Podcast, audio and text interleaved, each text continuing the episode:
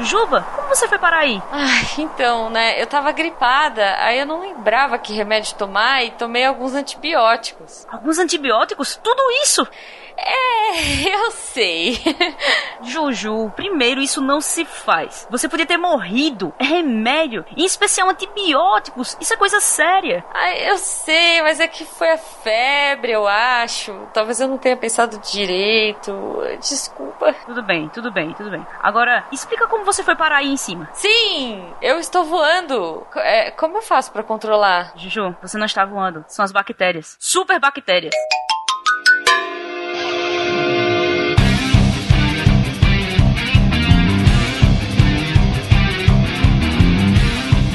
Olá, pessoas! Aqui é a Jujuba de São Paulo e eu quero descobrir como combater a virose bacteriana.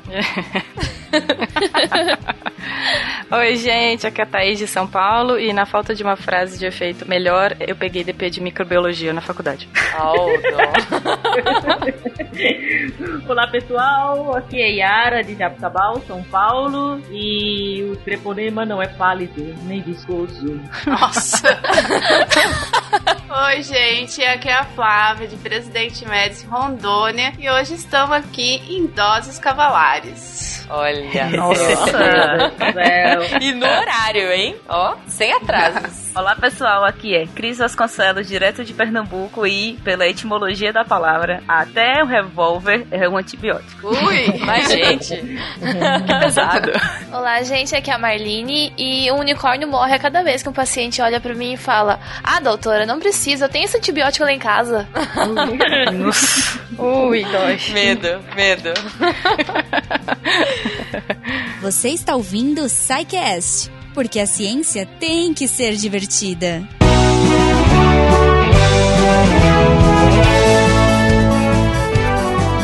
Bem-vindos a mais um de Recadilhos SciCast. Eu sou o Fencas e mais uma vez dando aquela folguinha pra Jujuba nessa semana especial de aniversário do SciCast. Sim, gente, SciCast todo dia, segunda, terça, quarta, quinta, sexta-feira no seu feed.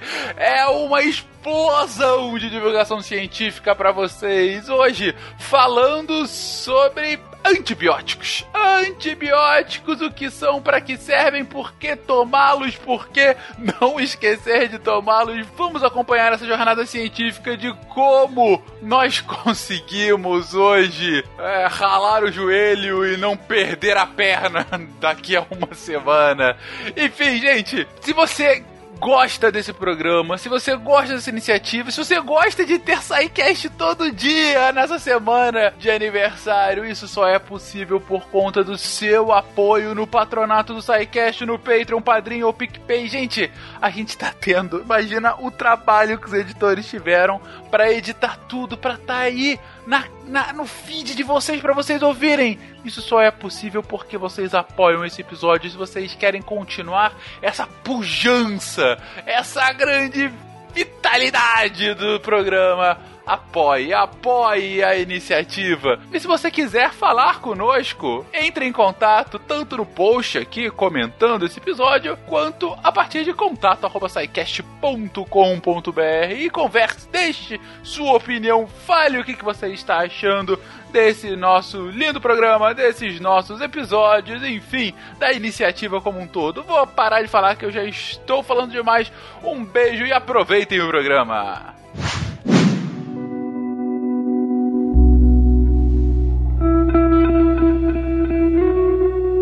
Como nós, seres humanos, somos grandes e inteligentes o bastante para produzir e utilizar antibióticos e desinfetantes, convencemos-nos facilmente de que banimos as bactérias para a periferia da existência. Não acredite nisso. As bactérias podem não construir cidades nem ter vidas sociais interessantes, mas elas estarão presentes quando o Sol explodir. Esse é o planeta delas e só vivemos nele porque elas permitem. Bill Bryson em Breve História de Quase Tudo, 2003.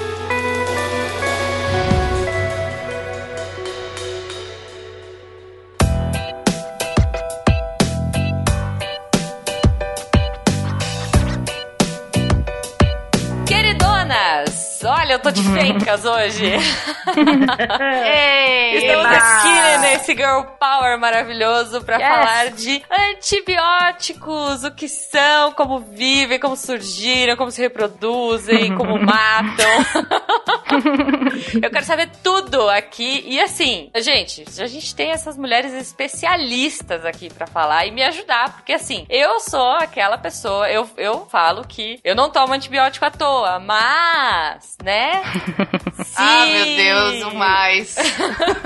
se um ouvinte, né? Então eu vou fazer o papel hoje da pessoa que toma antibiótico à toa, pra entender o perigo disso aí. Então, vamos lá. Eu não tomo, tá? Disclaimer, que eu o textão do, do Fencas, né? Disclaimer do Fencas, gente, eu não faço isso, tá bom? Mas eu vou supor que eu faço pra gente entender o perigo disso aqui, certo? Beleza. Mas então vamos começar com uma partezinha meio histórica. Tipo, a gente tem aí o momento chave que o antibiótico surgiu, foi criado, nasceu, sei lá. Vocês vão me dizer melhor. Mas é, então, me conta um pouquinho dessa história, meninas. Me contem aí. Bom, antes do século XX, né, a gente não tinha muito relato com o método científico que a gente tem hoje, então não era cheio de informação como a gente tem hoje das coisas que a gente usa, de substâncias em geral. Mas o que acontece é que as pessoas já tinham o, o costume de tratar infecções, já sabiam o que, que era uma infecção bacteriana, mas elas eram tratadas naquela coisa meio folclore medicinal. Então, quem aqui já não ouviu falar de cataplasma, uma coisa assim? Sim, sim. Então, tem alguns nomes para algumas, tipo, misturas de coisas que as pessoas não sabiam exatamente o que que era, mas sabia que aquilo melhorava um quadro que era tido na época como um quadro infeccioso por bactéria, entendeu? Então, já se sabia que muitas coisas tinham propriedades antimicrobianas, mas não sabia exatamente como é que aquilo funcionava, né? Depois, no século XIX, a gente tem 25 anos de muita descoberta e depois o século XX com tudo que a gente tem mais ou menos até hoje. Então, nesse pedaço do século eh, XIX, nesses 25 anos, a gente tem que o Pasteur, que foi o que mais fez experimentos com bactéria nessa época, e ele é famoso até hoje, nome de instituto e tudo mais, e ele falou assim, uma, uma frase dele, né? Que se a gente pudesse intervir no antagonismo observado entre algumas bactérias, isso ofereceria os maiores sucessos para a terapêutica. Por quê? Porque já tinha um estudo de ecologia, sabe? De você saber como que as bactérias crescem umas com as outras ou não. Se elas crescem na presença de um, se elas crescem na presença de outras. Esse tipo de estudo já se sabia. Só que era tudo meio na cagada, né? Imagina, imagina, como assim? Imagina, a gente contamina a cultura até hoje com bactéria da mão, então Olha não aí. tem problema. As cagadas acontecem até hoje, elas só são, assim, boas pra gente descobrir muita coisa. Então, E o que acontece é que muitas das culturas que eles faziam em laboratório, por exemplo, eu quero fazer uma cultura de salmonela, foi a bactéria que eu mais trabalhei na vida. Ela tem que estar pura, ela tem que estar com uma bactéria só, né? Só que se eu respiro perto dela, por exemplo, ela se contamina com várias outras coisas e aí o que eu tenho crescendo lá é um mix de tudo de vida que tiver nesse meu né? Respiro. Exato. Uma coisa que eu queria complementar aqui, que na verdade, no início aí, as pessoas ainda não tinham exatamente esse conhecimento do micróbio, né? Vamos dizer assim, da, desse... Na verdade, elas, elas não sabiam nem... Elas tinham a- aquela ideia que a, a vida surgia do nada. É. Lembra aquele experimento do pedaço de carne lá? ah, e que, puf, sim. brotavam as larvas, né? E Sim. então, era bem empírico mesmo a- a- os tratamentos das infecções e tudo mais. Assim, ah, eu, eu tô com um machucado aqui na perna, tá doendo, então eu vou usar aquela plantinha ali pra fazer um cataplasma. E aí melhorou, então, ah, então, ó, fulana ali teve essa mesma pereba na perna e ela fez isso e melhorou. Isso aí vai passando de geração. Ah, aquele, aquele outro ali teve essa pereba, pô, botou aquela plantinha e morreu.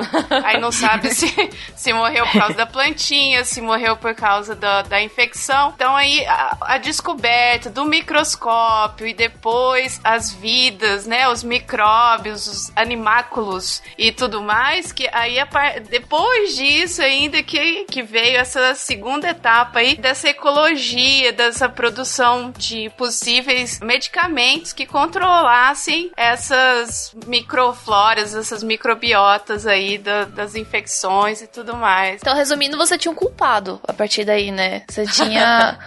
não eram os humores, tumores que eles chamavam, né? Não era o ar, não era nada, né? Era. Tinha a vidinha lá que era causava isso. Lembrando também que antes disso, se você estivesse brincando com seu gatinho, seu, seu gatinho te arranhasse, você morria, basicamente. Você tava muito morto depois disso. Sim.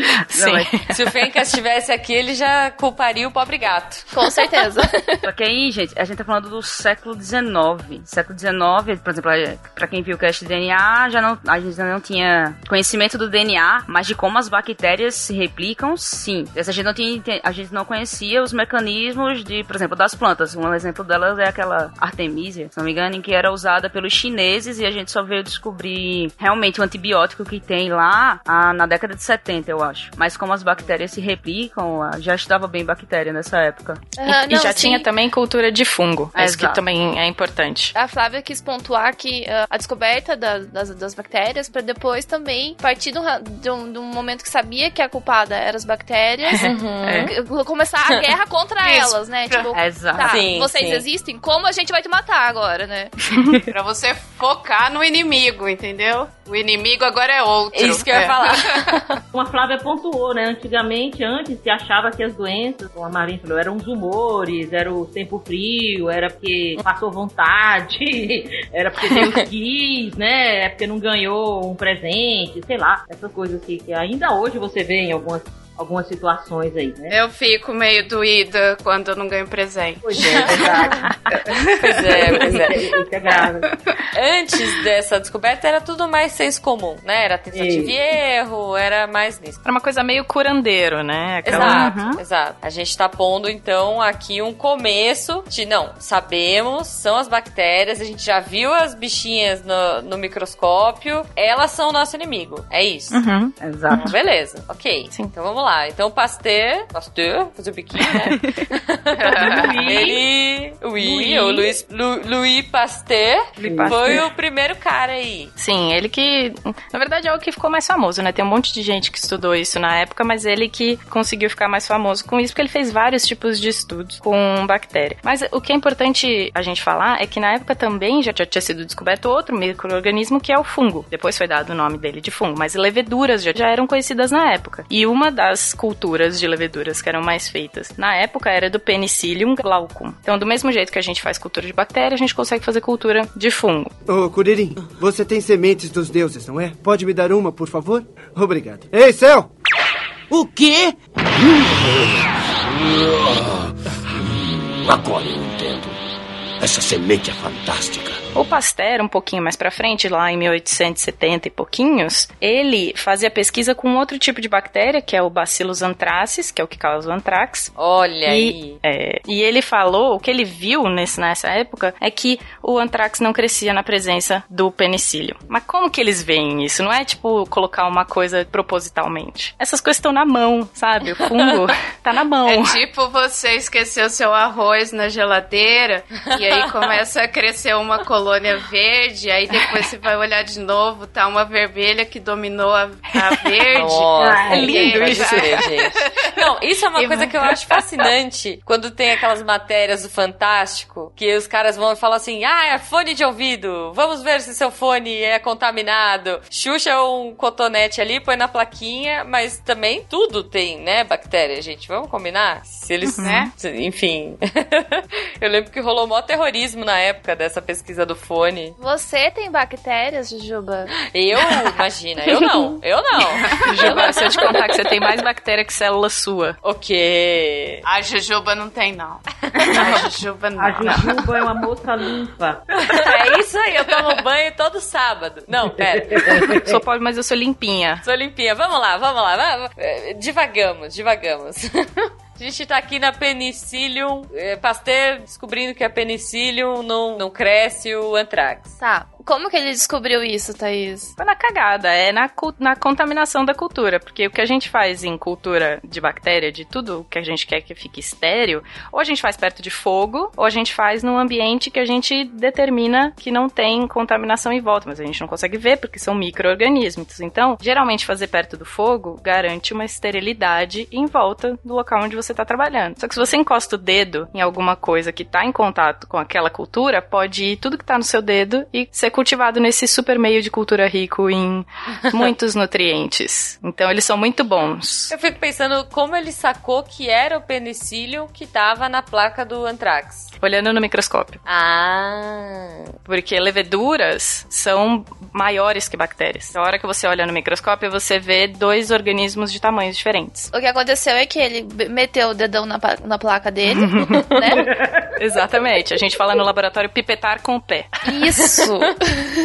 e daí, o que aconteceu é que ele deixou um tempo lá no laboratório, saiu, viajou, foi no fim de semana, né? Quando ele voltou na segunda-feira, o que, que ele viu na placa? Não tinha bactéria. Não tinha Olha bactéria. aí. O que tinha era um outro organismo. Daí ele xingou porque ele deixou bactéria ali, ele voltou, não tinha mais, né? Ele xingou o estagiário, provavelmente falando alguém fez cagada aqui. A culpa é do estagiário sempre. Bolsista, a culpa da iniciação, é. Deve ser, exatamente. E aí ele fala assim: não, mas peraí, a gente tem como ter alguma conclusão disso. Todo experimento que dá cagada, a gente tira alguma conclusão de que alguma coisa deu errado. E ele concluiu que o Bacillus anthracis, que era a bactéria, não crescia na presença daquele fungo que era o penicillium. Gente, santo penicillium. Só que ainda não tinha visto uma- um potencial terapêutico para isso, né? Era só uma coisa de ecologia de micro-organismos ali. Então um não cresce na presença do outro. Depois, mais um pouquinho pra frente, outro médico, um médico italiano chamado Vincenzo Tibério, ele publicou um artigo sobre essa ecologia, de novo, falando que alguns extratos de mofo, de leveduras, eles tinham poder antibacteriano. Então, outros tipos de fungos também conseguiam impedir o crescimento de outros tipos de bactéria. Mas só no fim do século XIX que foi publicada uma coisa assim, um- uma dissertação com peso realmente que poderia fazer com que outras pessoas se interessassem pelo tema, né? Que é o estudante de doutorado Erne- Ernest Duchesne. Ele publicou um- a dissertação dele que chamava Contribuição para o estudo da competição vital em micro-organismos, antagonismo entre os mofos e os micróbios. Então, ele já começou a falar como competição. Competição é um termo bem ecológico de uma relação entre dois micro-organismos. Aqui podia ser tipo Batman versus Superman. Tipo, bactéria versus supermofo. Sei lá. Marvel versus DC. Contanto que ninguém chame Marta, tá tudo certo, né? Entre os dois aí. Ele tinha um experimento muito bonito que mostrava isso realmente acontecendo não só dentro das culturas no laboratório, porque geralmente a gente vê isso no laboratório, mas a gente força a barra para ver os dois crescendo juntos. Então pode ser que seja realmente uma contaminação, alguma cagada que você fez no laboratório. Mas o que ele fez foi uma coisa muito bonita, que é inocular animais para provar que aquele fenômeno que ele estava vendo in vitro também acontecia no animal. Então o que, que ele fazia? Ele pegava outra bactéria, que é a Escherichia coli, que a gente chama de E. coli, Hum, conheço.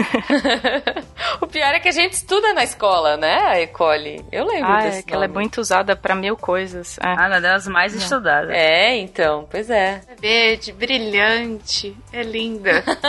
Ah, é, gente, Ela ó. é linda. Quando você tá Ah, vendo ela na pronto. plaquinha, ela brilha. Eu acho que ela é a mais bonitinha, porque se não me engano, tem uma chamada Pseudomonas que ela fica horrível. Ela fica um negócio tenebroso na placa. Enquanto a E. coli, ela brilha lá. Ah, então tá bom. Então é a E. coli. A E. coli ela é mais usada em laboratório pra ferramenta de clonagem, ferramenta de expressão. Aí o que acontece? É, ele pegou essa E. coli e ele dava pro camundongo, e o camundongo morria de uma infecção muito forte, tá? Só que aí ele fez uma cultura de penicillium junto com E. coli. O que aconteceu?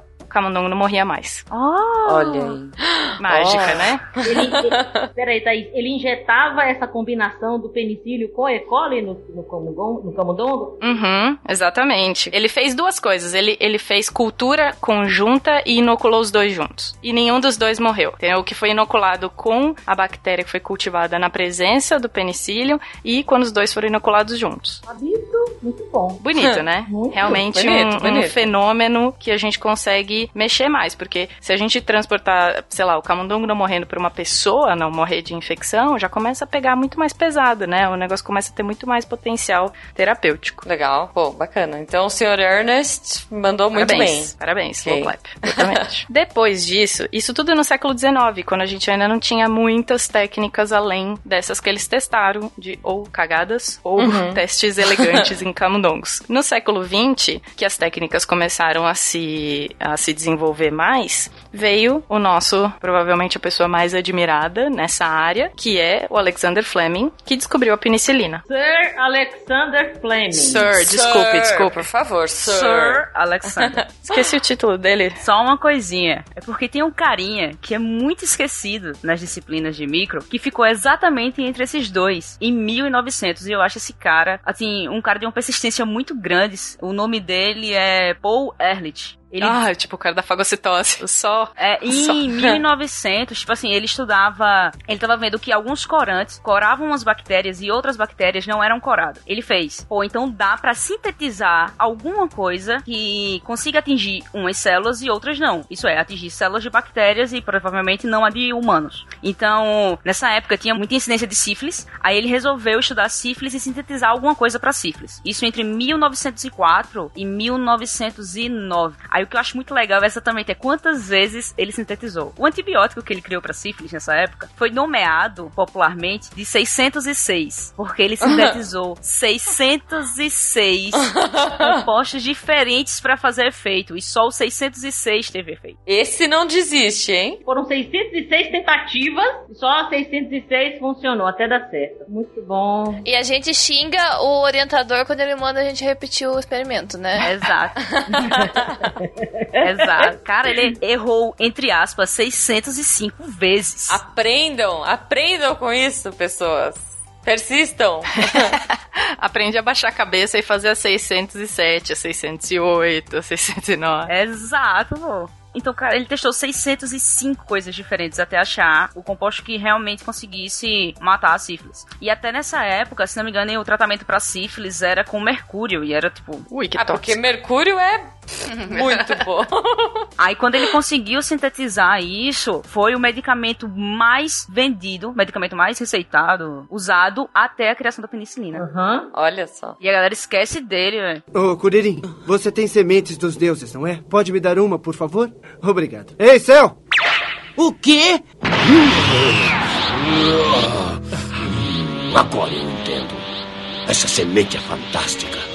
A penicilina veio num, num bloco, né, de coisas. Enquanto ela foi descoberta, várias outras coisas também foram descobertas, porque tinha muita gente trabalhando com isso. Só que o Sir Alexander Fleming, antes de chegar direto na penicilina, ele descobriu uma outra coisa que é usada até hoje, que é a lisozima. A lisozima é parte do nosso sistema imune inato, que é uma enzima que ela é produzida, por exemplo, e ela é secretada na lágrima, pra gente não se contaminar quando a gente coça o olho, quando chora, pra gente não se contaminar em vários outros em secreções, tá? Que são locais de fácil acesso para a bactéria. A lisozima, ela é usada até hoje, por exemplo, se tem anti-inflamatório para garganta, essas pastilhas que vêm com anestese, com anti-inflamatório, Sei, sei. Eu sou viciada nisso. de vez em quando vem com lisozima. Se eu estiver assistindo um filme, sou muito chorona em filme, eu estiver assistindo um filme agora e alguém disser, você tá chorando? Eu vou dizer, não, são lisosimas. São Olha, lisosimas. Me- Boa, boa. Eu tô me limpando. Eu estou limpando meus canais. Então vamos lá, dúvida 1. Um. Essa pastilhinha da garganta, ok? Usar de vez em quando, assim? Sentir uma dorzinha de garganta? Toma, não tem problema. Porque eu adoro, gente. Tomar igual bala. Você tá perguntando é isso, né? Eu tive uma época que eu usei que nem bala. Meu Eu acho Deus. isso uma maravilha, só parênteses. Eu tinha muito, muita dor de garganta.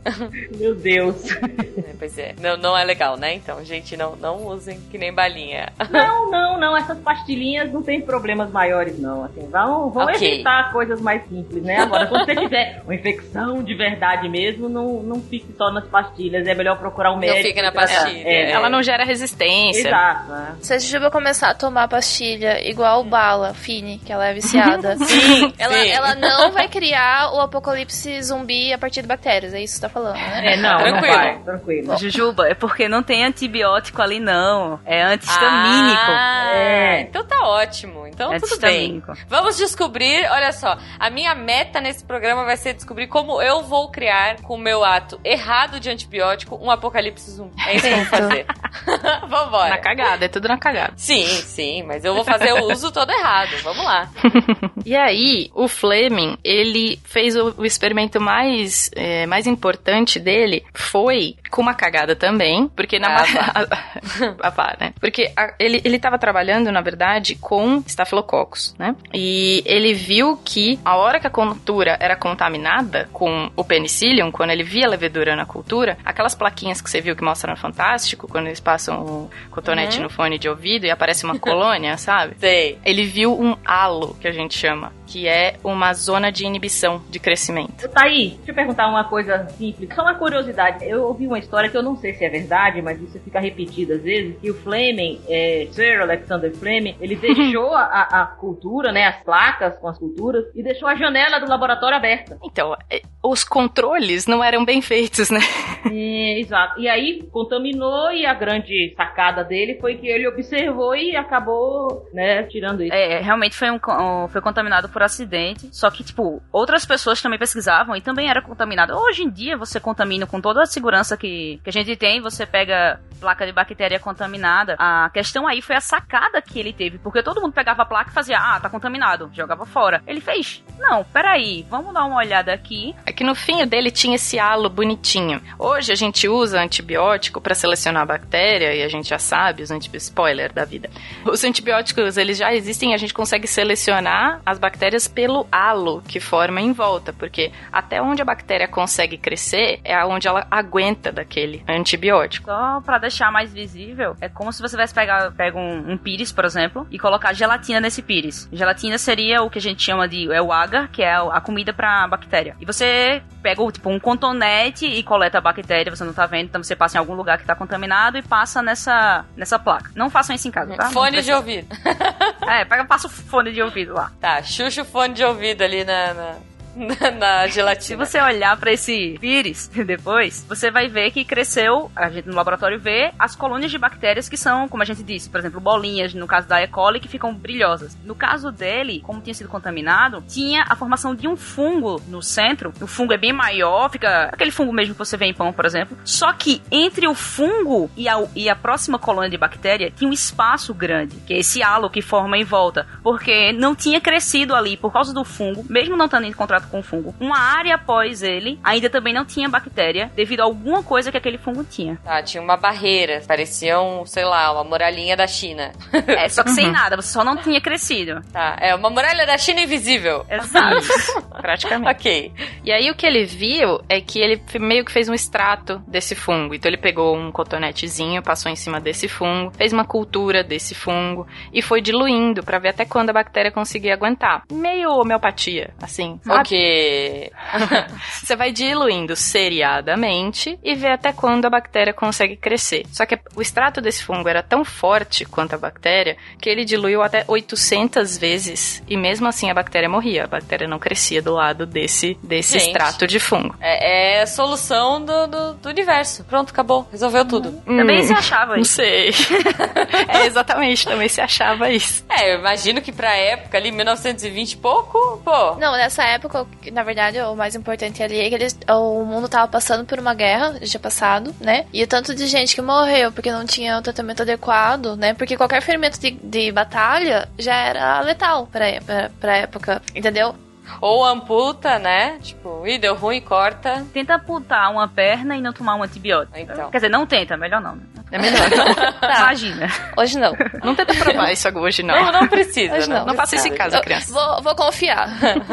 Não, uma curiosidade da, da penicilina é que na época eles tentaram tratar câncer com penicilina, né? O que eles achavam que na época era câncer, né? Porque hoje em dia é muito mais estudado. Mas ele era capaz de tratar um pouco, mas não era capaz de matar totalmente. Então ele entrava em remissão, mas depois voltava. O que eles tinham de conhecimento de tumor era cons- eles conseguiam tratar um pouquinho com a penicilina, porque na época acharam que aquilo era pra curar tudo, né? Então tudo que aparecia na frente, ah, vamos tratar com isso agora então, porque é o remédio do milênio. Era Justo, quase aqueles justo. vendedores de rua. Ah, cura câncer, cura Cogumelo do sol. coração partido. Ai, gente, a banha do peixe-boi. Banha do peixe-boi. Ele vendia no trem. É cogumelo do sol, sabe?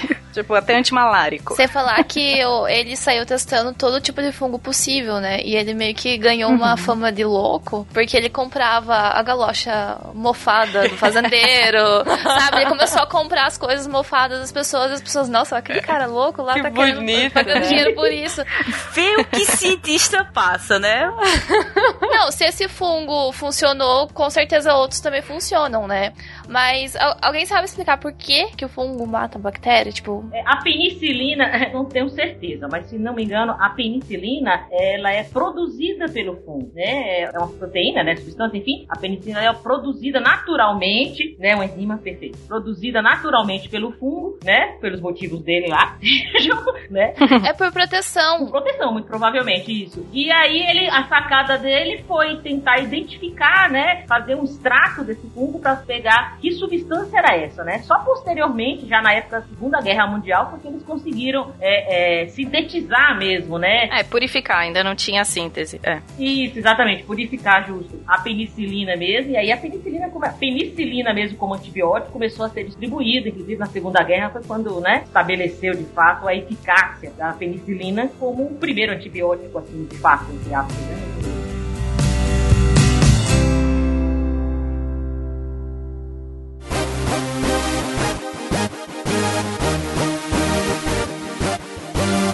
Então, gente, só pra resumir e ver se eu entendi. Tinha esse fungo, você criava esse fungo e aí ele produzia alguma coisa, sei lá, como que vocês chamam? Pode chamar de composto. Um composto. Tá, composto, então. Tá, então ele produz um composto que isso, essa melequinha, sei lá se é meleca ou não, mas esse treco, esse composto é a penicilina. Isso. A baba do, do, do fungo. Coitado. Coitado! Coitado, gente. Ok. Coitado. Vou chamar de baba. Esse composto já. Então a baba do fungo é a penicilina. Bonito. É, é a baba milagrosa. É a, A baba, baba milagrosa, milagrosa. do fungo. Exato. Então, então vocês estão dizendo que o fungo babava pra se proteger das bactérias no meio ambiente. Exato. Tá bom. Aham. Começamos bem, começamos bem.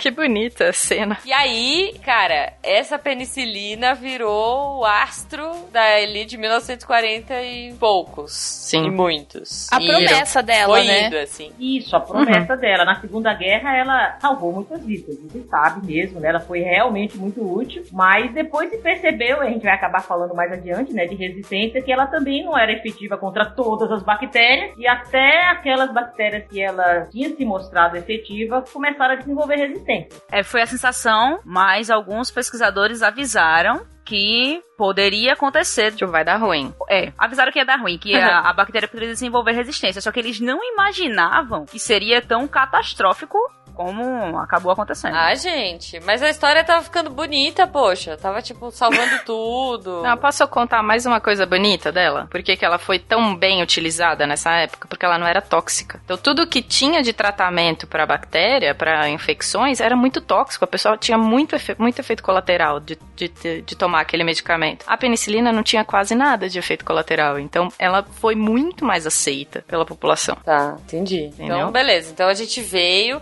com a penicilina, meu, sucesso absoluto. Uhum. Ganhou Nobel. Fleming ganhou Nobel. Olha só, ganhou Nobel. Fleming ganhou Nobel por isso, é verdade. Ele e outra turma aí. Sim, que ele descobriu e as outras pessoas purificaram e viram a atividade dela. Então, o grupo todo ganhou o Nobel pela descoberta da Uhum. penicilina. Tá, e aí todo mundo usou penicilina. Meu, agora a penicilina é a nova balinha, minha balinha lá de, de garganta. E isso talvez. Vamos lá, antes disso, a gente não tinha nada que combatesse bactéria. Pegou bactéria, se ferrou, já era, tchau. Era basicamente isso. Corta a perna, tenta, tenta dar um jeito, não vai dar certo. É. Suco detox.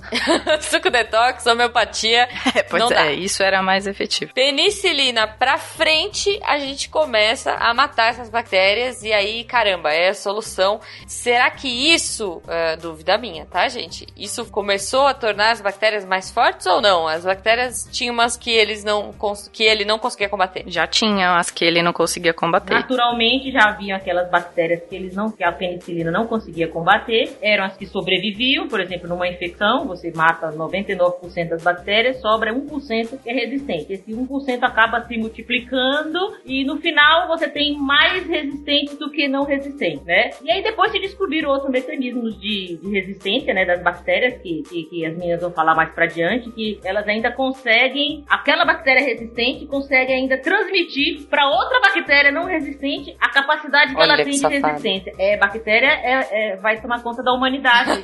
A bactéria, a bactéria, ela tipo dá aquela estraladinha de dedo assim, de pescoço e passa a, a faixinha do ramo, né? Aquela Passa a faixa de capitão assim. pra frente, exato. É, isso, Exato. cara. Mas assim, pra, pra, só pra falar em, assim, a favor da penicilina, ela teve um papel importantíssimo, né? A gente tá falando que ela foi super utilizada, foi de fato, mas era a única que existia, né? A gente tem que ter, ter isso em conta. E de fato, o abuso, né? O uso indiscriminado, até porque não se sabia, não se tinha muito controle, acabou levando à proliferação dessas bactérias resistentes. Mas a penicilina passou, hoje em dia, ela é base para muitos antibióticos. Existe uma série, uma classe inteira de antibióticos de derivados da penicilina. né? E ainda hoje você tem cepas de bactérias que são resistentes e muitas patologias a gente trata com bezetacilina. A velha e boa bezetacil, né? É muito útil. Ai, muito Boa útil. relativa, né? Dói. Mas se não doer, é porque não funciona. Só pra não ficar achando que a resistência surgiu agora, a gente, quando tipo, tá, tá lidando com DNA, a gente consegue fazer filogenia, certo? E é comparar o DNA de, de organismos diferentes e achar um DNA comum que surgiu antes desse. E assim a gente vai construindo a filogenia, você descobre o primeiro organismo e todos os organismos que vieram após esse. Quando a gente faz isso, por exemplo, com bactérias para avaliar genes de resistência, por exemplo, o gene que dá a KPC, que é a Klebsiella pneumoniae, produtora de beta-lactamase, se não me engane, que são as bactérias super resistentes, as KPCs. É, KPCs é produtora de carbam, carbamenemases. Penemases. Penemases. Isso. Isso. Gente, trava-língua. Essas bactérias que são super resistentes, que hoje em dia elas são um risco muito grande para o mundo, esse gene que dá, ele tem 2 bilhões de anos. tá? Caramba. Nossa. Então, tipo, não surgiu com a penicilina. Isso é muito, muito antigo. É um gene que vem é, passando de organismo para organismo, tá? Ah, olha Nossa. aí. Então, Evolução sua linda. derrubando mitos aqui. E, e agora eu fiquei pensando, né? Eu falei, ah, será que surgiu? Porque. Não, mas também tem uma outra questão. As pessoas morriam com coisas muito mais simples, né, gente? Essas mais power, elas nem, nem apareciam. Talvez por causa disso. Já era, morreu, acabou, enterrou. E sem contar que, por exemplo, tem a ver também com a quantidade da bactéria. O que acontece é, como a gente falaram, é que você vai selecionando a bactéria, você vai matando as mais sensíveis, consequentemente, as mais resistentes elas ficam em maior quantidade, porque elas começam a ter espaço para crescer, entendeu? Ah, entendi, entendi. Penicilina, 45 ali. Estamos sucesso. A penicilina é a queridinha da, da, da galera. Nobel pro Fleming e pra equipe dele. E aí? E aí a, a penicilina começou a, na verdade, um outro tipo de antibiótico, que eles de antibiótico de extratos de fungos foram purificados. E aí veio uma, um outro antibiótico que ele chama tireotricina e ele é um- uma porcentagem de dois tipos de antibiótico que depois a gente coloca é, os nomes todos difíceis no, no- em algum link no post. Mas ele é produzido por um fungo que ele chama Brevibacillus brevis. Só falar porque o nome é bonitinho. Ah. Eu tenho a impressão de que ele foi breve. Sabe por que, ele chama breve? Porque É. ele é um antibiótico local, ele não é sistêmico. Ah, ok. Então você passa na ferida diretamente. Então ele era usado como pomada para ferida. E foi esse que foi mais comercializado durante a Segunda Guerra, porque ele foi, ele passou a ser comercializado mesmo. O Fleming ganhou o Nobel por descobrir a bioquímica daquilo, a purificação, toda a molécula. Agora, comercializar, chegar na farmácia, no que tinha de farmácia e conseguir comprar uma pomada de antibiótico, só um pouco mais pra frente, ainda durante a guerra, mas foi esse essa tireotricina, Tá. feita pelo breve Bacillus brevis. Lembrei do Spengler agora. O William, né? O, o Pepino, o breve, então. Bacilos, o breve. Bacilos, o breve. É. Breve Bacillus breve. Boa, então, gente, perfeito. Então, ótimo, porque a gente tá começando a ter vários tipos, vários antibióticos diferentes. É isso? É pra isso que a gente vai caminhar, então? Exatamente. A gente caminha pra era de ouro dos antibióticos, que aí entre 50 e 70 foi quando foram desenvolvidos a maior quantidade de antibióticos. E de 70 para cá, a coisa começa a ficar feia.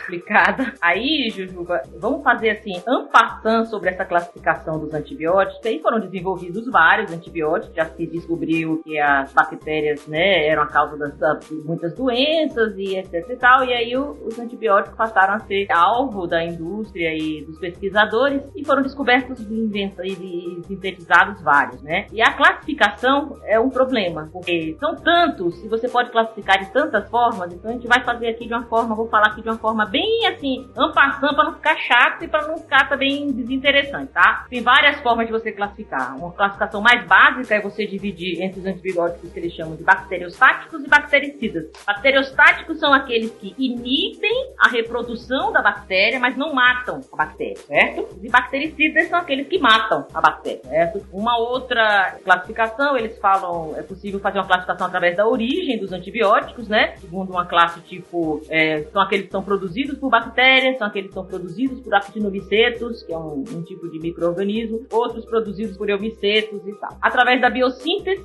tá? Que são antibióticos que aí eles fazem essa classificação de, de acordo com a, o composto químico, uma forma química do antibiótico, né? Derivados de aminoácidos, é, você tem antibióticos derivados de carboidratos, você tem antibióticos derivados de, de propionato e outros outros antibióticos eles nem sabem classificar o certo, que eles colocam como antibióticos diversos, já que são várias estruturas químicas diferentes. É tipo, é um antibiótico muito louco aí, e é isso É, aí, gente. várias coisas, várias coisas. É o grupo aleatório, é isso, né? Isso, exatamente, um grupo aleatório. Grupo aleatório. É tipo, geralmente, quando eu pego o que tem na minha geladeira, jogo na frigideira e, e almoço aquilo. É isso, Tá é aquilo. É, Eu não sei muito bem o que tem lá, mas funciona, mata a minha fome. é o RO, né? O resto, o resto de ontem, né? Mata a fome. Isso, isso, é. Por aí.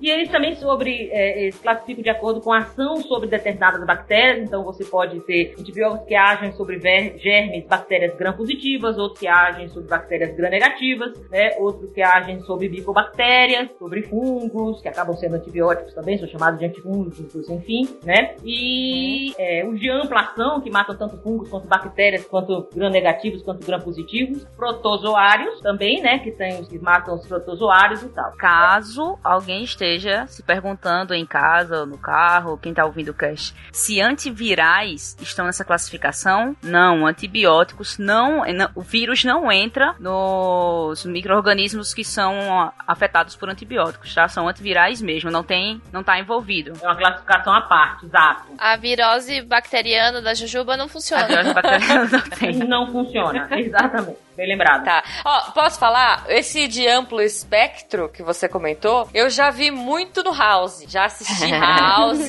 sou formada em medicina pelo House e Grey's Anatomy.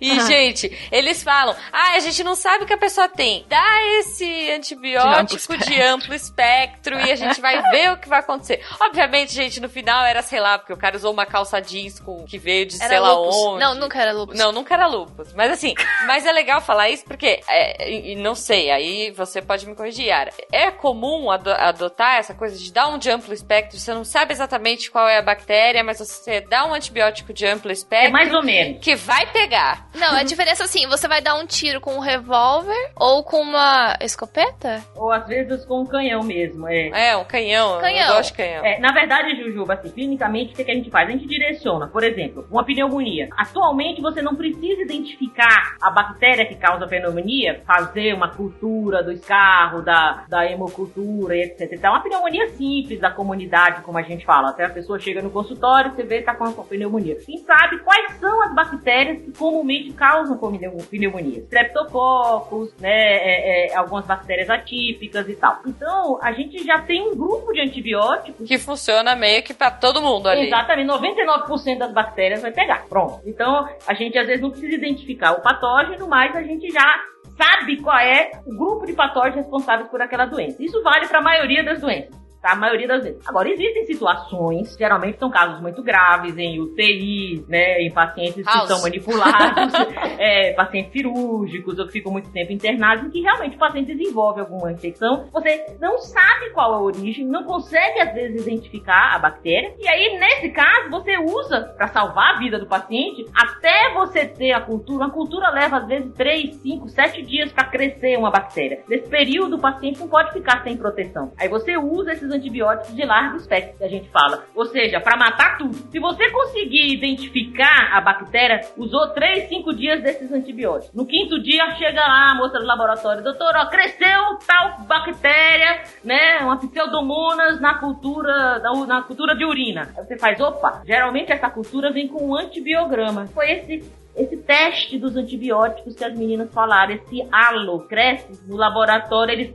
eles testam vários antibióticos, e aí quando o laboratório vem para mim, eu sei, essa bactéria, essa pseudomonas ou qualquer que seja, ela é sensível a tal e tal e tal antibiótico, é resistente a tal, tal, tal antibiótico. Aí eu já sei, aí eu troco, né? A gente faz o reescalonamento, como a gente diz. Aí eu já posso usar um, dire um antibiótico direcionado. Você vai focar mais. Exatamente. Vai pegar um revólver específico, para aquela bactéria. Exatamente. Só que às vezes acontece a gente não conseguir identificar. Muitas vezes acontece, né? E aí você tem que terminar o tratamento com a bala de canhão. Eita, nós. Lembra do pires que eu falei com a, com a gelatina? Aham. que cresceu o fungo e é, criou o halo. Pronto, a gente faz no laboratório, a gente só não usa o fungo, né? Porque não dá. Quando a gente passa a, o suave, o que eu chamei de contonetezinho lá com a bactéria, a gente coloca naquela placa também uns discozinhos de antibióticos. Parecem aquelas pastilhazinhas AS, só que de cada antibiótico. Aí forma esse halo ao redor. E a gente sabe exatamente de quem ela é sensível e quem não é sensível cresce bactéria até junto do antibiótico, por cima do antibiótico, entendeu? Uhum. Ela tá nem aí para aquele antibiótico. A gente vai com uma régua e mede qual é o espaço entre a bactéria e, a, Isso, e o papelzinho exato. com, com antibiótico. Que loucura, gente. Aí manda pro médico, ó, deu sensível pra essa, não deu sensível pra essa, ou se não, não deu sensível pra nenhuma, e vira, entendeu? É, por, Coisa é, assim. é, mas é uma felicidade quando a gente acha uma bactéria. Você fala, ah, cresceu alguma coisa na cultura, graças a Deus. Chega aqui. Quando você recebe uma cultura, você tem um paciente com alguma infecção grave. Sepsemia talvez seja o que mais mata hoje no mundo, depois de violência, né? Mortes violentas. Quando você consegue identificar a bactéria, nossa, modifica o prognóstico e o tratamento do doente. Você consegue se direcionar. Então, assim, é uma felicidade quando a gente consegue identificar. É muito bom. Ô, Curirim, você tem sementes dos deuses, não é? Pode me dar uma, por favor? Obrigado. Ei, céu! O quê? Agora eu entendo. Essa semente é fantástica. Gente, tá bom. Vocês estão falando dessa parte bonitinha que você botou lá o- o- na plaquinha, vários tipos. Vocês descobriram que a bactéria vai é pra um, é boa pra outra, é ruim, morreu, não morreu, essa coisa toda. Mas e a bactéria? A gente tá falando aqui do- do- de todo esse processo, mas como é que ela é? A gente já citou isso em alguns casts passados, depois a gente fala mais. Mas assim, vamos dar um resumo pra galera, pra eles entenderem como ela funciona, pra gente entender como que a gente vai destruir essa safada. Vai na malandra.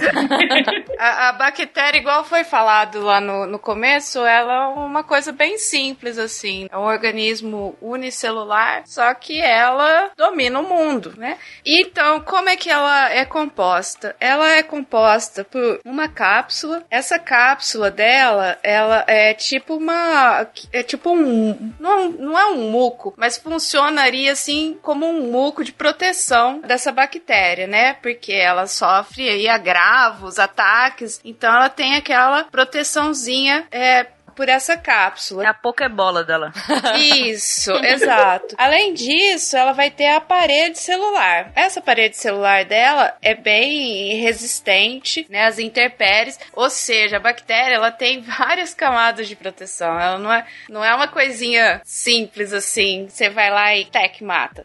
né? Tem, to tem todas essas, essas barreiras. Ela tem essa parede celular e além da parede celular, ela tem a membrana celular. Eu tô indo de fora pra dentro, tá, gente? Caramba, tá. Então, peraí, ela tem muco, uma, uma membrana que é mais durinha, uma casquinha. mais rígida, isso. Aí dentro dela tem outra. Ela tem a membrana celular, que aí é mais parecido com a membrana que a gente tem na- nas nossas células, né? Eucariotas normais, mas já é um, é terceiro limite aí para ser ultrapassada. Aí ela tem os ribossomos, os grânulos, as- o material genético dela, o Tudo bem guardadinho lá dentro desse citoplasma da célula, tá? Então, os antibióticos, eles vão alterar, ou vão quebrar, ou vão romper, ou vão dar algum problema aí nessa, nessa estrutura da, da formação da bactéria. Cara, eu tô imaginando. Gente, na minha cabeça, eu tô imaginando a bactéria, tipo assim, é uma pessoinha que tá com uma roupa de, tipo, aquelas armaduras medievais. E aí, depois da armadura tem uns travesseiros. E em cima do travesseiro tem, tipo, meleca, muco. e ela tá guardadinha lá dentro. Não tá fácil. Exato. É. Tem aquela gosma em volta dela, assim, que se alguém Que vier delícia. pegar a bichinha, ela chup, escapa, entendeu? É- ela é toda muito bem. Ela não tá aí há bilhões de anos à toa. Ok, ok. Então, beleza, vamos lá. Vamos enfrentar esse serzinho todo protegido aí. Isso. Lembrando que desse serzinho todo protegido, as bactérias, nós estamos falando das patógenas, né? Que é essas que causam doença no nosso organismo. Porque, além delas, a gente tem mais outras diversas que a gente vive em simbiose, que a gente vive Sim. em equilíbrio. No intestino. É as que moram na jujuba. Não, não, em mim não. Juba é limpa. Juba toma banho todo sábado. Eu sou limpinha. Beleza, é importante a gente saber que a gente tem bactérias também que são benéficas e que coexistem com a gente. Tá, a jujuba quer matar as bactérias dela. Vocês estão entendendo, né? Eu quero... Não, Pois não. é, vocês estão falando da estrutura da bactéria e eu só consigo lembrar do trio ameba das meninas superpoderosas, velho. Quando vocês falaram de. Olha, vocês estão me falando então que tem bactéria dentro de mim que tá me fazendo bem. É isso? Ih, Muito bem. tomo- Ah, Vocês estão falando que eu tomo bactéria. Sei lá, eu to- acordo de manhã, tomo um, um casei xirota, não vamos falar marcas aqui. ah, tô tomando bactéria. Até parece, né? Mentira isso. Não. Não, não, é verdade. É, sim, gente. É verdade. Aí você tá to- to- tomando um probiótico. Se você come um- uma glucose, aí você tá tomando um pré-biótico, que vai facilitar o desenvolvimento das boas bactérias. O, probiótico são bactérias boas que você já vai ingerir. Ah, vá. Então, peraí, você tá falando que eu tô tomando bactéria. Eu não sei o que você está tomando, Juju, mas assim, quando você toma o probiótico, você tá tomando bactérias boas para sua flora intestinal, ou sei lá qual que você tá repondo. Quando você toma de manhã aquele leitinho da marca Paga Nós que eu falo, realmente são bactérias vivas. Sei, pequenininho, assim, que dá vontade de tomar inteiro, aquele, né, o É, cinco que vem do mesmo. pacotinho. Queria um pote de um litro, né? É. Sim, gente. Olha, eu vou falar que aqui na minha cidade tem um que vende meio litro, viu? É uma marca aleatória, assim, mas juro, meio litro. Eu fiquei pensando, nossa, imagina, né? Como deve fazer bem pra flora. Não, porque é muito gostoso, né? Esse negocinho é gostoso. Então, beleza, eu tô fazendo bem. É uma coisa, Jujuba, que, que o pessoal utiliza e você pode comprar isso em cápsula também. Existe em- essas bactérias em cápsula que eu, por exemplo, que não gosto desse negócio, se, eu, se eu precisar, eu tomo a cápsula. E a gente utiliza bastante na medicina, na medicina veterinária, após um tratamento com antibiótico. Que o antibiótico, ele vai acabar, a gente vai falar aqui dos mecanismos de ação, Exato. mas ele, ele vai atuar em todas essas bactérias por onde ele passar. Não só nas ruins, quanto nas boas também. Dependendo do tamanho do tratamento e, e- e de como, da duração e da, da agressão, você vai acabar precisando fazer a reposição dessa, dessas bactérias aí benéficas ao seu organismo.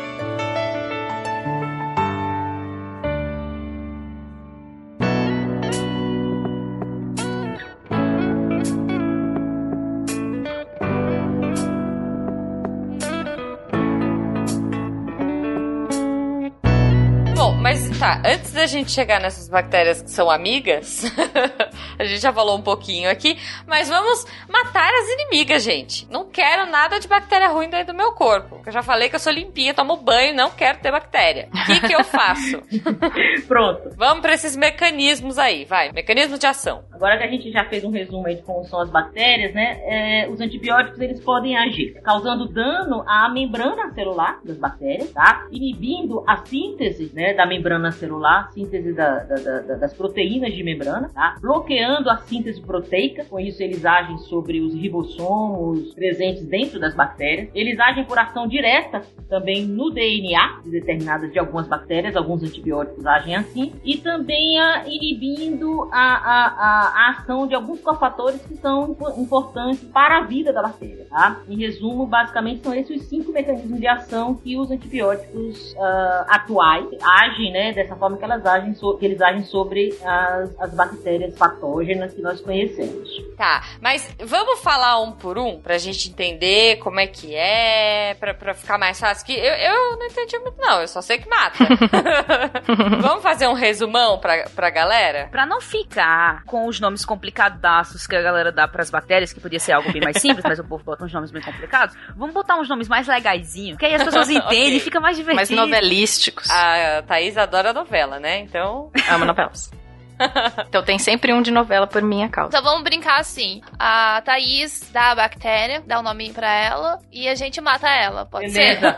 Boa. Beleza. Ok. Beleza. Em homenagem a uma novela que mora no meu coração, é Lá vem. a Nazaretes Tedesculoides.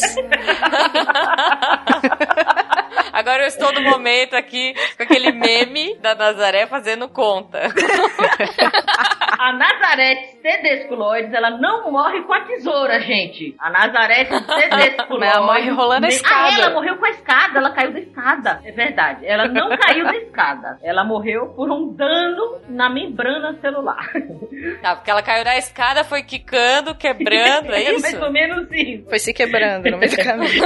Existem antibióticos que eles agem lesando, né? Causando uma lesão direta na, na- na- na- da membrana celular. Na verdade, eles interferem com o processo de transporte ativo que existe na membrana celular, né? E esses antibióticos, ah, interferindo com esse transporte, as bactérias impedem as bactérias de comunicar com o meio externo, vamos dizer assim, e acabam as bactérias morrendo, né? Secando, não sei exatamente como, tá? A polimixina é um dos mais conhecidos, assim, que se conhece. Amoxicilina. Amoxicilina, né? Alguns derivados. Amoxicilina eu já tomei. Também. Esse eu já É, tomei. eu falei esse porque as pessoas tomam muito mesmo. Eu tomei quando eu tirei o siso. Quando eu fui tirar meu siso. Amoxicilina é aquele que todo mundo tem em casa. Eu amo isso, né?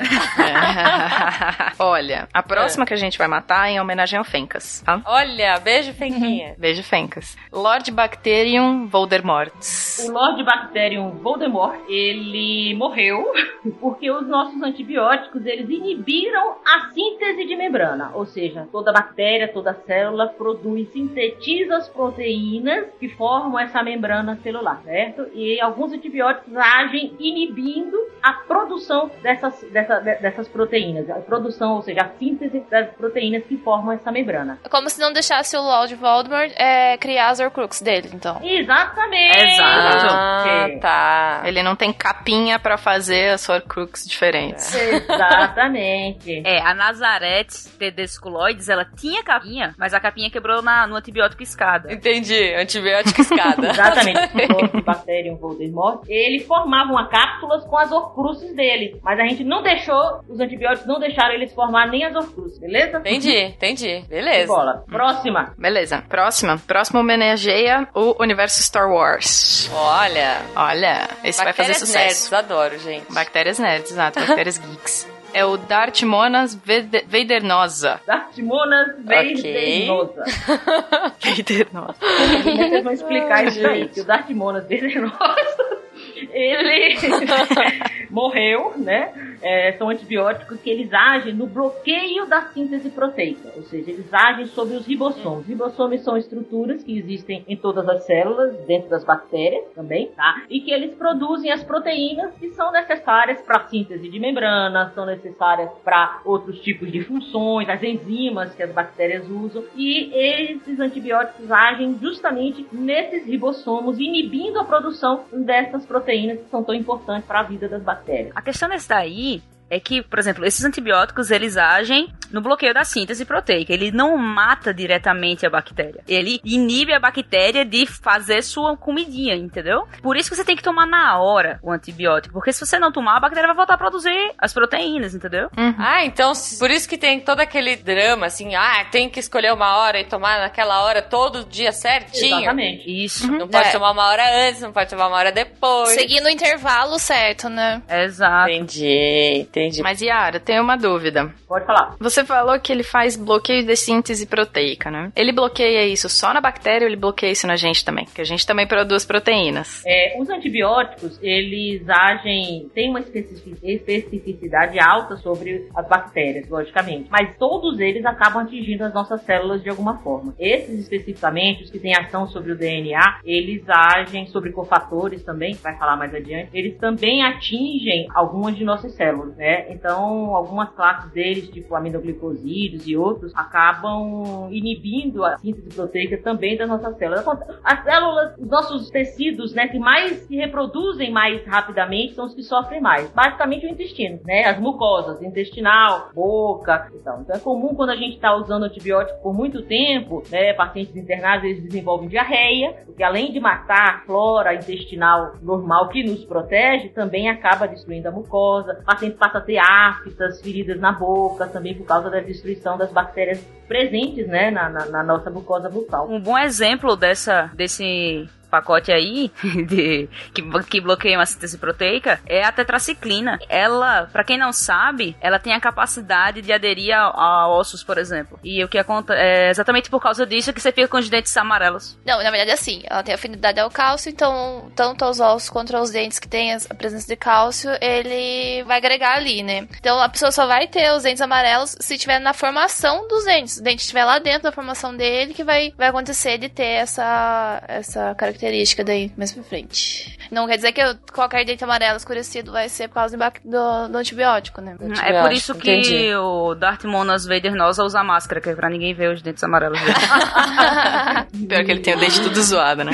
Tem. Ah, com certeza. Com certeza. Não, eu só queria falar uma última coisa dessa história. De tudo, todos os medicamentos que a gente toma, eles têm um, uma ação tanto na célula quanto na bactéria, no parasita, qualquer coisa que você tomar. E tem uma coisa que chama índice de seletividade de cada medicamento, que é quanto ele consegue, por exemplo, matar uma bactéria e não a célula que está com a bactéria dentro. Hum, Entendeu? Importante. Então, quanto maior for esse índice de seletividade, mais ele mata a bactéria e menos ele mata a nossa célula. Mesmo assim, não dê, não tomem antibiótico sem prescrição médica. Não, não. Porque você não sabe qual é, né, exatamente isso que você falou agora. Uma curiosidade médica, Jujuba, que você falou, a gente estava falando das bactérias que fazem bem, fazem mal. Nós temos uma, uma, uma flora intestinal, né, uma, uma, microbiota, aprendi outro dia com a Thaís, que faz parte da nossa...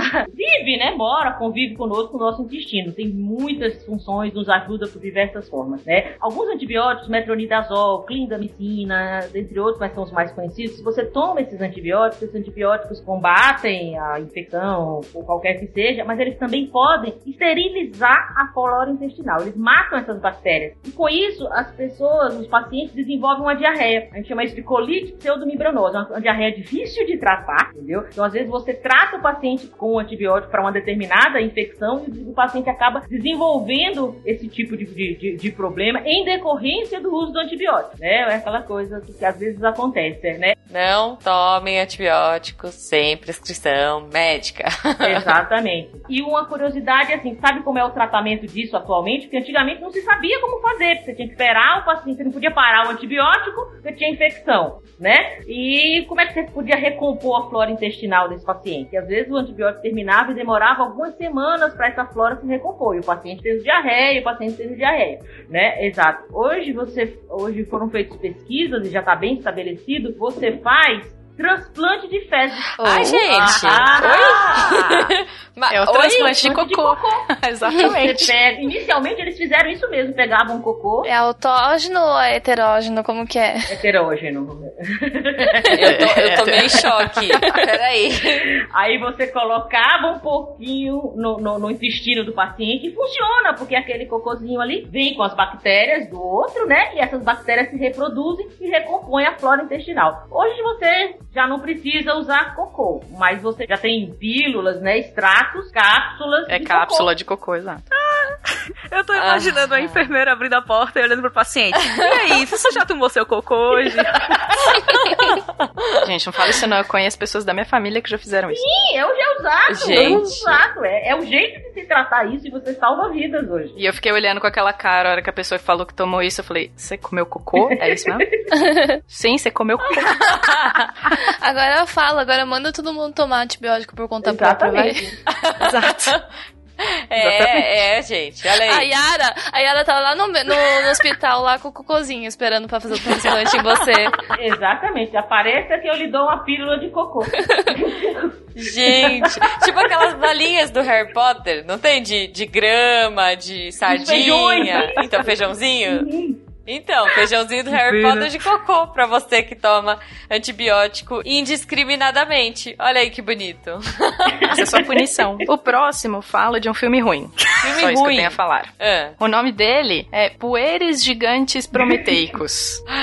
olha aí. O que que o poeres gigantes prometeicos, como que a gente mata A gente mata essa fazendo bactéria? uma ação direta sobre o DNA do poeres gigantes prometeicos. Ah, vá, você fala que a gente espatifa em vários O pedacinhos. DNA dele, exatamente. É antibióticos que agem diretamente sobre o DNA da bactéria. Exatamente. Exato. Uma das ações é, por exemplo, você você vê o DNA naquele formatinho de cromossomo, mas aquilo ali é bem compactado, tá muito compactado ali o DNA. Na verdade, aquilo ali é enorme, são dois metros de fita dentro de uma célulazinha. Então, Caramba! é. Então, o que acontece? Como um deles, né, age impedindo a compactação do DNA e o DNA fica todo solto lá, vai expandindo e... Olha Escutou aí, aí, beleza. Escutou o barulhinho? Como é, Cris? Gostei do efeito. É. Ele faz isso dentro de mim. De novo, por favor, de novo. O DNA vai se expandindo, se expandindo, se indo expandindo e... Ah, adorei, adorei, gente. Então, é, quando eu tomo um antibiótico desse tipo, tá rolando isso desde mim. Tá tipo vários burri- burrinhos do Shrek, assim. Puc, puc, puc. É, tipo isso. Ok. Exato. Bonito, bonito. Gostei desse, gostei desse. O próximo é um dos Ah, meus favoritos, que também é de novela, óbvio. pra, pra, pra encerrar, né? Claro, com chave de ouro. É Odetecoccus Reutemann.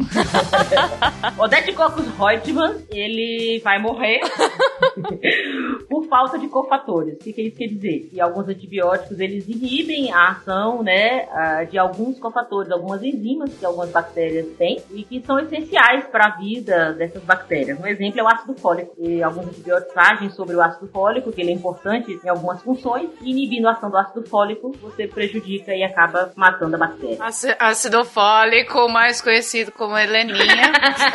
Leninha Reutemann. Pra quem não assistiu a novela, gente, pra quem não assistiu a novela, foi um dos grandes mistérios dos anos 90, sei lá, 80, 90. Quem 80. matou Odete Reutemann? E aí, então aqui nesse caso, eu acho que a gente usou isso porque ela não, é, ela era extremamente odiada, é isso? Tipo, não tinha amigos que ajudassem ela, então esses cofatores aí a gente poderia considerar como esses amiguinhos que poderiam ter tê-la feito sobreviver, mas não fizeram. É isso? Exato, ela não tem amiguinhos. Porque ela não tinha amiguinhos nenhum. Nenhum, nenhum. Nem a própria irmã. Queridos ouvintes, eu quero desenhinhos dessas Sim. bactérias. Por Queremos. favor, Lá- ouvintes. Lá pro Derivadas. Catim!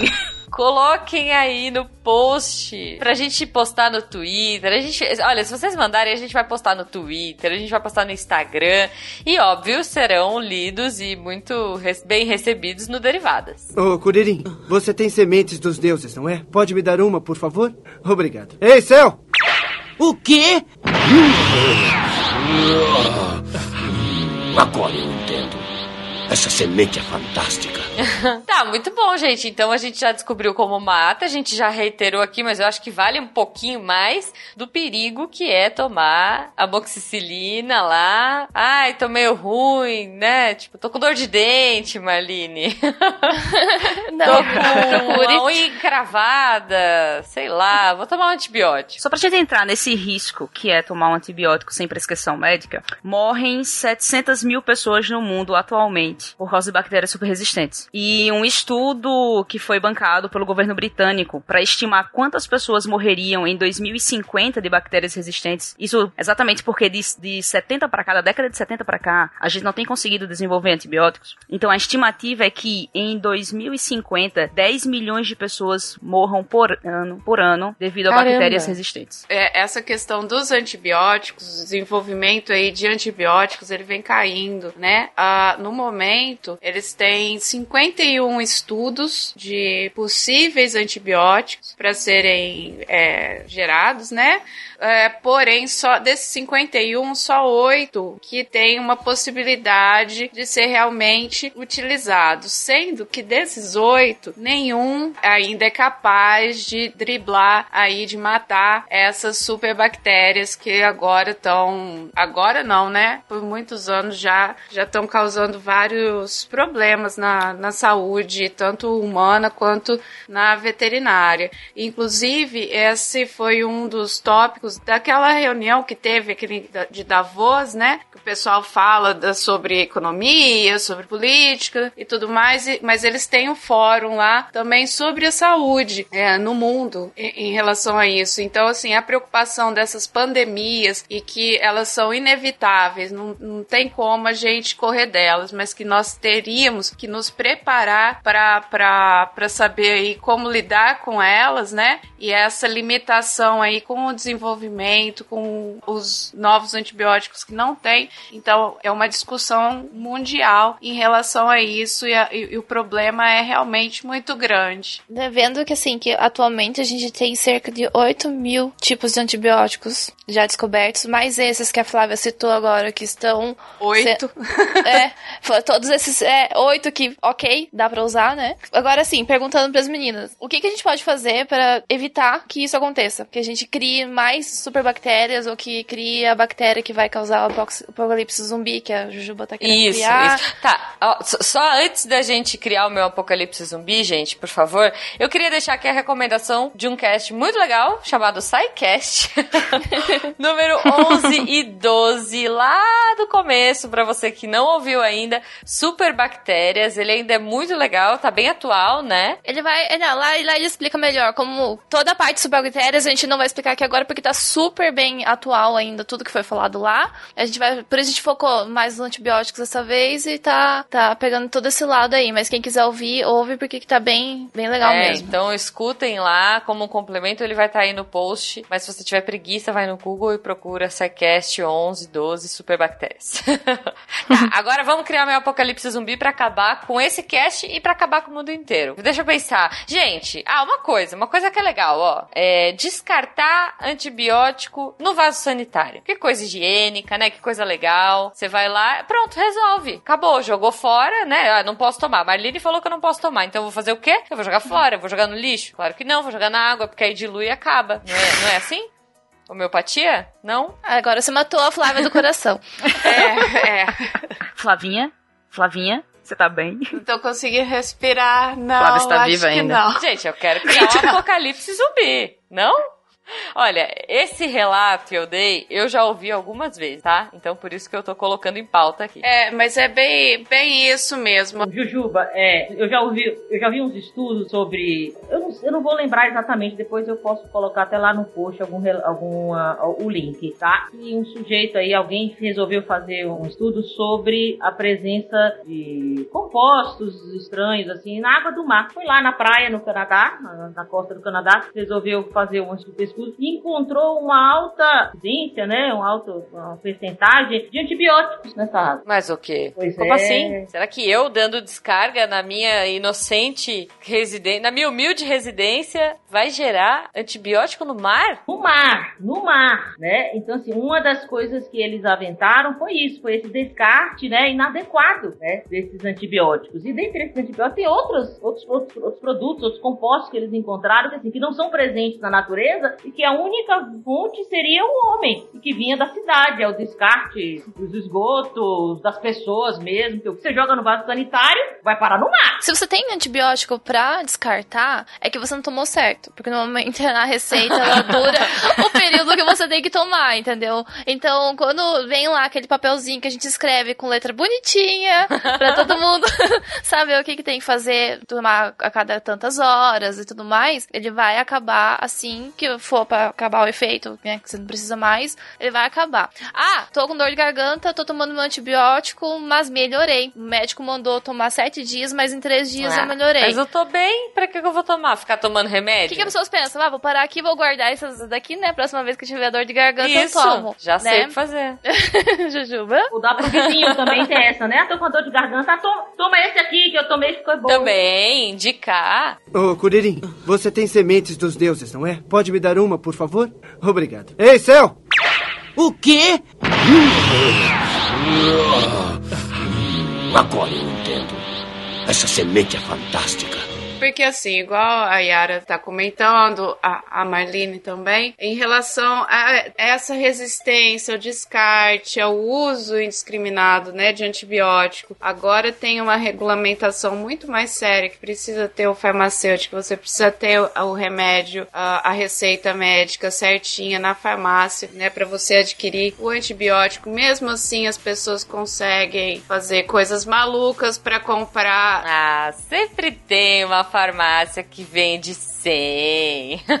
Exato. Então, assim, vai muito da, da postura da gente mesmo entender exatamente como é que funciona e qual que é o problema todo. Porque nós, tomando esse excesso de antibiótico, descartando errado, tem antibiótico na água, né? Aí na água vai pro peixe. Ai, mas eu não como peixe. Ah, você não come peixe, mas você toma leite. Na vaca tem o antibiótico por causa da mastite. No porco tem o antibiótico por causa da diarreia. Na galinha tem antibiótico por causa, sei lá, mais do que. Ai, mas eu sou vegetariano vegetariano, Flá. Não precisa matar os bichinhos. Então, mas aí você, você bebe água, entendeu? Todo mundo bebe água, a gente não tem por onde escapar, né? Então, assim, a consciência de todo mundo em relação a isso, ao uso correto. Ah, não, eu tô doente, eu preciso tomar esse medicamento e tomar o medicamento de acordo. Ou, e, e procurar o médico ou o médico veterinário. Porque vocês imaginam aí, tem essas, esses tanques de peixe peixes, né? Tanques de que são tratados os animais ali na água. Se eles ficam doentes, vai tratar com o quê? Vai tratar com antibiótico na água. Então, assim, tem que ser uma coisa muito bem feita por um profissional que saiba o que tá fazendo. Não dá pra gente tirar da cabeça. E igual uma vez eu atendi um produtor, ele tinha usado sete antibióticos diferentes na mesma vaca para tratar uma coisa que a gente trataria com o antibiótico mais simples dessa lista imensa de 8 mil antibióticos que a gente tem disponível, só que ele já tava num grau assim de azitromicina na, na vaca, entendeu? Então, tudo isso nós somos responsáveis também, né? A partir do momento que a gente tem a informação correta do que, que deve ser feito, como deve ser feito, faz parte da, da, do nosso posicionamento aí como ser humano vivendo no mesmo planeta, todo mundo juntinho, né? Pra gente poder viver em equilíbrio e de uma maneira mais harmoniosa. Então, assim, a OMS tem essa campanha, né, do, do combate à resistência aos antibióticos, né, falando para a população, trabalhando para que não se use eh, de forma indiscriminada o, no uso do, no campo também e o descarte desses medicamentos. Então, assim, é uma preocupação mundial em relação a isso, por causa da geração dessas superbactérias. Teve um caso, acho que há uns quatro anos atrás, no Reino Unido, os produtores lá, os, os fazendeiros produtores de porcos, de suínos, o bebezinho deles estavam nascendo já com estafilococcus aureus, com contaminação de pele, e de tantos pais utilizarem antibióticos nos porcos, ele acaba se alimentando e tem contato com antibiótico, contaminação de água e tudo mais, o bebezinho estava nascendo já com resistência e com infecção por estafilococcus e com resistência ao tratamento. Então, assim, é muito sério mesmo a gente precisa prestar bastante atenção no, nos procedimentos corretos, todos que devem ser, ser realizados. Não tentar comprar antibiótico igual uma pessoa muito querida da minha vida. Ela chegou e falou assim pra mim: Não, Flávia, eu estou, eu fui no médico e ela não me deu antibiótico. Eu falei, querida criatura da minha vida, você está com uma infecção bacteriana? Não, ela falou que é vírus e não sei o que, mas eu vou tomar antibiótico. Eu falei, não, pessoa, não. Só para, por favor.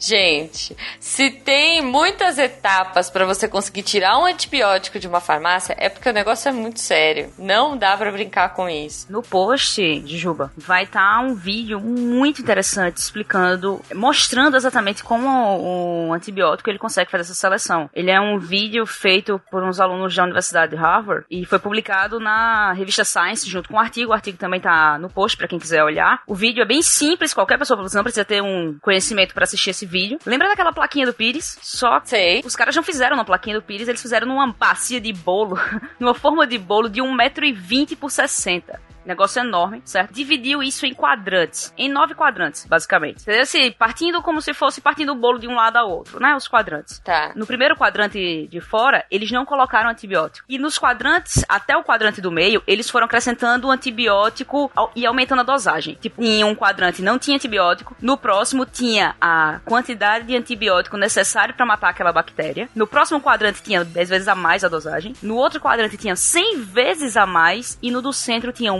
mil vezes a mais do que era necessário. Eles pegaram Pra e colocaram bactéria. é, eles pegaram e colocaram bactéria no do zero, que não tinha antibiótico. E aí o vídeo começa e você percebe, você vê a bactéria tomar aquele quadrante rapidamente. E não consegue ir pro próximo quadrante porque tinha antibiótico. Só que aí de repente você vê crescer um pouquinho. E depois que cresce um pouquinho, mais um pouquinho, ela toma o quadrante que teria a quantidade Caramba. de antibiótico pra matar. É Depois. tipo War. É, de pouquinho em pouquinho. Aí ela toma o de 10, toma o de 100 e depois ela cresce na de mil que era necessário. Gente do céu. Isso numa questão de 10 dias. É maravilhoso esse vídeo. Esse vídeo é ótimo. É, é maravilhoso pra gente imaginar o nosso apocalipse zumbi. Exato, pra você ver o que você tá fazendo no seu corpo quando você toma um antibiótico de forma errada. Ah, gente, deixa eu só dar um avisinho rapidinho aqui. Os antibióticos veterinários, é, infelizmente, a regulação deles para venda para o público não tá tão boa quanto o humano. Mas assim, gente, não, só não. Pelo amor de Deus, não vai usar antibiótico de cachorro por causa da sua gripe, com o seu nariz escorrendo, tá? Não façam isso. Gente, mas tem gente que usa antibiótico de cachorro, sério? Tem, tem. Não, É. não, gente, Então, Não. por favor, só não. não. Ok, porque senão você, ouvinte, que faz isso, que você tá agora com, com um pouco de medo, você pode ser o causador do apocalipse zumbi que vai destruir a Terra. Durma Ah, moleque. Boa noite. E você que não toma o antibiótico desse jeito, pega o áudio do SciCast, manda no grupo da família pra tua tia que toma o antibiótico desse jeito, colocando assim, é, pessoal cientista falando sobre os problemas dos antibióticos. Só desse jeito que o pessoal vai ouvir. Olha o que eu ouvi desses cientistas, vocês vão se surpreender. É, vocês vão se surpreender, tem que Exato. colocar isso. Vocês não vão acreditar. Ele manda o link do, do, do superbactéria lá surgindo na, na forma de bolo. Eu acho que a grande ideia, a grande atitude a ser tomada agora em relação aos antibióticos é isso, é, é tomar realmente só com a, com a indicação médica, tá? Tomar no tempo certo, não tomar nem a mais nem a menos, tomar no período correto dos antibióticos, né? Mesmo que teoricamente você tenha melhorado. Exatamente, mesmo que tenha melhorado, você tem que terminar no tempo correto, tá? E realmente acreditar nisso. Acho que não é nenhuma. A gente tá falando aqui, isso já é uma realidade no Brasil. Como as meninas falaram, as bactérias, as chamadas superbactérias, não é coisa que existe só lá não sei aonde, no centro de Nova York. Não. Existe aqui, eu moro no interior de São Paulo. Essas superbactérias já chegaram aqui. Nós vemos isso, inclusive, na comunidade, tá? Coisas simples, tipo um abscesso. Vou contar pra vocês, assim, só pra ilustrar um caso que aconteceu há coisa de um mês na nossa UTI aqui. É uma menina, ela caiu de bicicleta, teve uma, uma fratura no, no, no, no- no cotovelo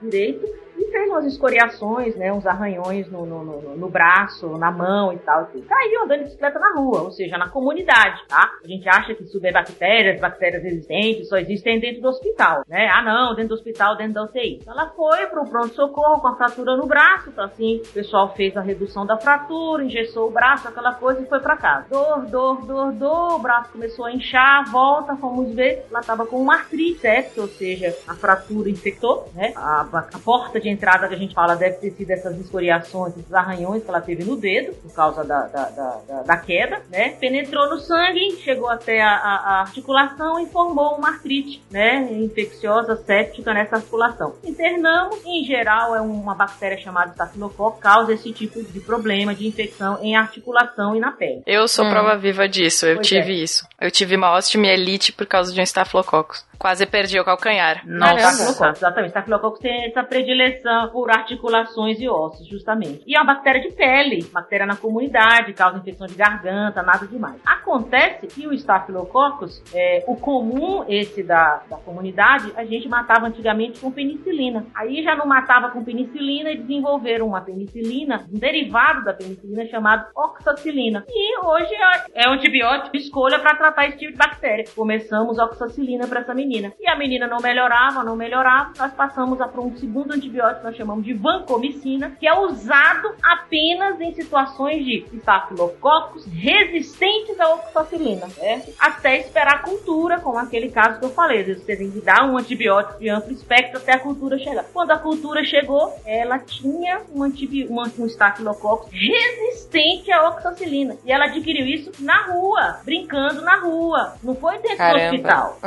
Essa menina quase Gente, morreu. É muito Entendeu? perigoso. Então, essas bactérias já saíram de dentro dos hospitais estão na comunidade, tá por aí. E por que que elas saíram? Porque elas foram resistentes, foram, foram selecionadas, né, por causa desse uso é, indiscriminado e inadequado, e que as pessoas acabam usando antibióticos de, de forma inadequada. E fica esse recado aí, o mais importante é isso, é o uso correto e é uma realidade, tá aí, não, é, não fica pensando que é ficção científica, que não é não. Isso que aconteceu comigo me fez nunca mais na vida tomar um antibiótico sem, sem indicação médica. Olha aí. Não precisa acontecer isso com as pessoas, sabe? Você pode ter informação de outro jeito. com os É. exemplos que você escuta, né? Né? Exato. No cast de hoje, nós aprendemos que antibióticos são como armas. Se você não sabe usar, você vai acabar atirando no amiguinho e não no bandido. Atire no Lorde Bactéria o Voldemort. Atira nele.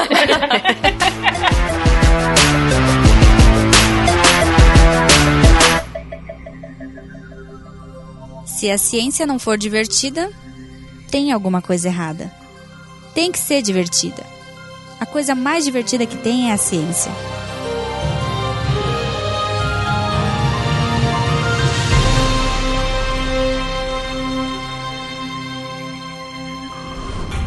Este programa foi editado por Tapcast. Edições e Produções de Podcast.